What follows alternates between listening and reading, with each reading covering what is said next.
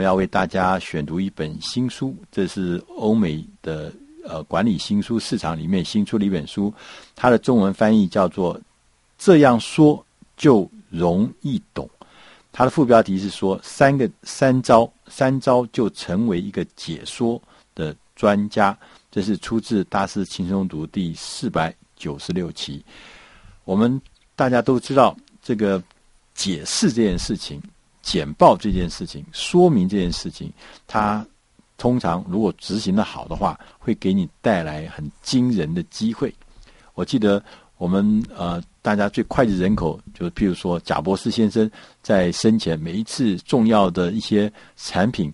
他上去做简报的时候，不管是从 iPad、iPod、iPhone，每一件事情，在他的这个啊、简报的整个流程之中，那么顺畅的流程之中，每个人都非常非常的对他所简报内容被他这个所谓倾倒，然后他马上就造成一个全世界的这个很大很大的消费的狂潮。所以他说啊。这本书的作者呢，他也说：“他说我们要让顾客了解，要让顾客知道，啊，这些东西，你所卖的东西，你所讲的东西，它的价值，它的想，你的想法，跟你的产品，跟你的服务，跟价值在什么地方？那当然，透过你的简报，很清楚的掌握住。所以，作者说，解说本身就是使某一种事物。”被认识、被明白、被理解的一种艺术的程序，艺术化的程序。这个就是说，这个程序其实是很巧妙的，它不是有什么固定的格式，它是一个像艺术演出一样的这么呃优雅，而且这个共鸣，而且吸引人的。他说，要建立一个有效的解精辟的解说的话，你必须要有三个步骤。第一个步骤是。定出计划，第二个步骤是加以包装，第三个步骤是提出解说。我们在这边呃，跟各位呃简要的说明一下，什么叫做定出计划。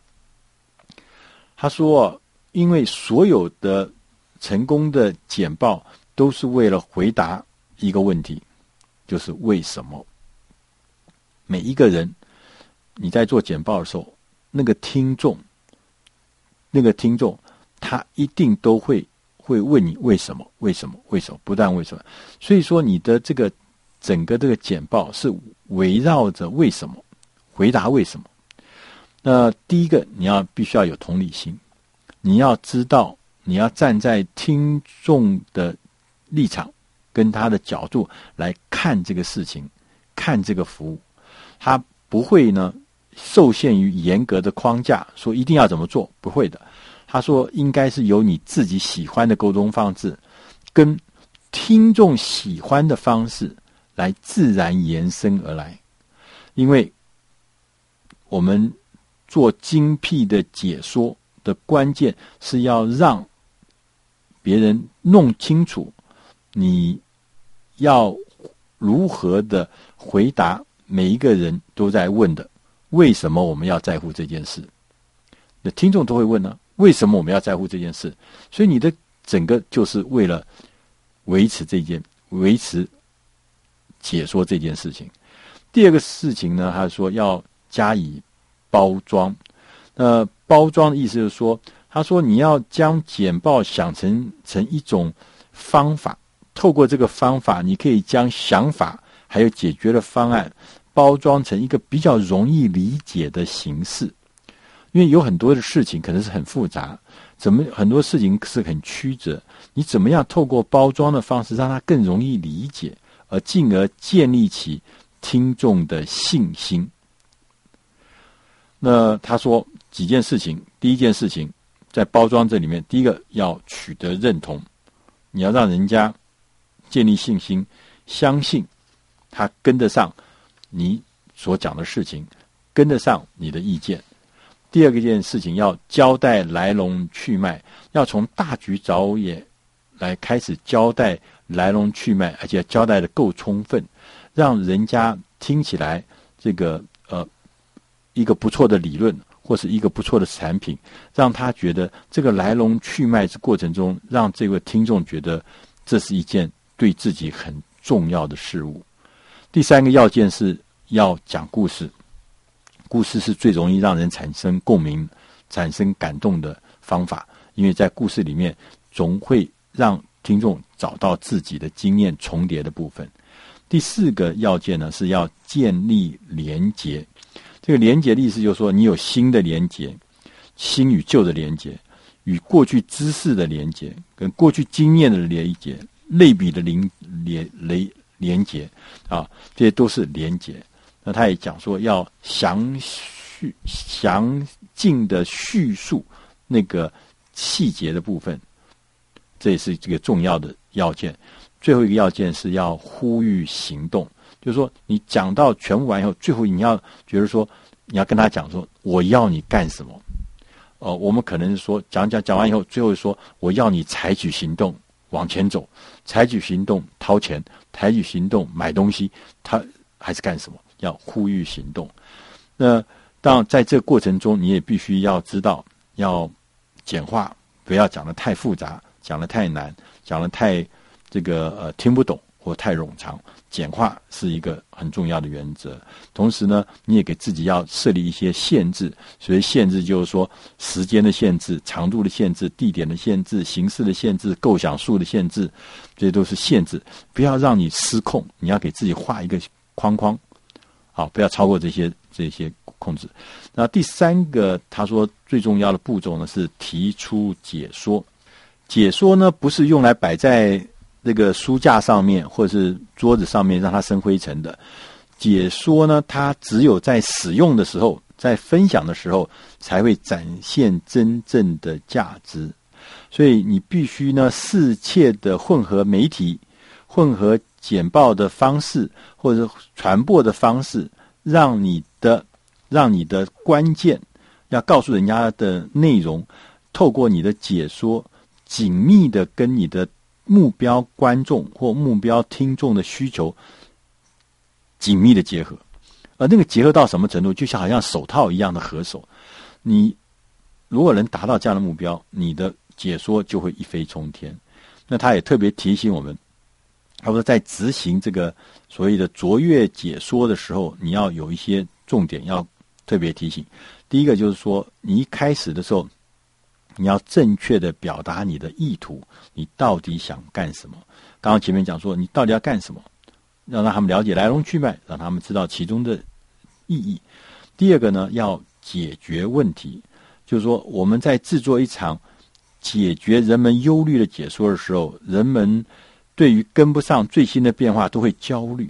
所以说，我们的解说呢，是要让人家建立信心，解决问题，把事情可以做得更好，人们就会想要你这个服务。第三个呢，是保持简短，一般来说四分钟或四分钟以内的影片最受欢迎。为了维持解说的扼要，你必须要聚焦，否则拖得太冗长，讲太多的事情不行。第四个呢，你的解说要减少杂讯。杂讯是什么意思呢？他说，你譬如说，假设是视觉上的。啊，所以我们做一个 PPT，做个投影片，你不要太杂乱，要干净，要干净。大家还记不记得贾贾伯斯先生在介绍 iPhone、iPad 的时候，都是那画面都是非常简洁的，不会让你分心的。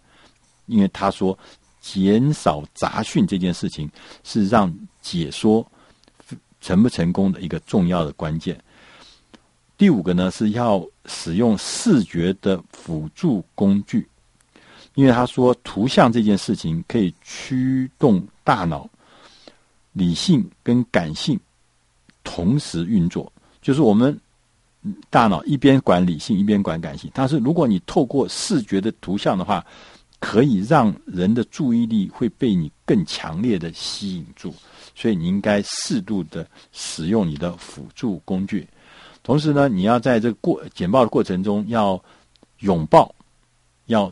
赞扬自己的不完美，你表示你也是人呐、你如果全部都让人家觉得你是完美的境界，其实反而让人家觉得你可能是虚有其表，你可能是这个有什么隐疾在里面，说不定。所以适度的拥抱和赞扬自己的不完美，同时他也提醒要放慢脚步，要用和缓的速度，可以吸引更多的人的注意。那他说，尤其是你在提出，譬如说你在用英文讲的时候，你要想到有很多的听众，可能他的第二外国语才是英文，所以他可能理解力没那么快，那么好，所以要放慢你的。解说的速度，同时要保持时效性。你讲的东西不要太远、太旧、太老，最好是当前的事情。这可以让你的解说的人更让人容易感同身受，保持时效性。那同时他也说，你要容易取得。什么叫容易取得？就是说，你的解说的东西，如果是透过媒体。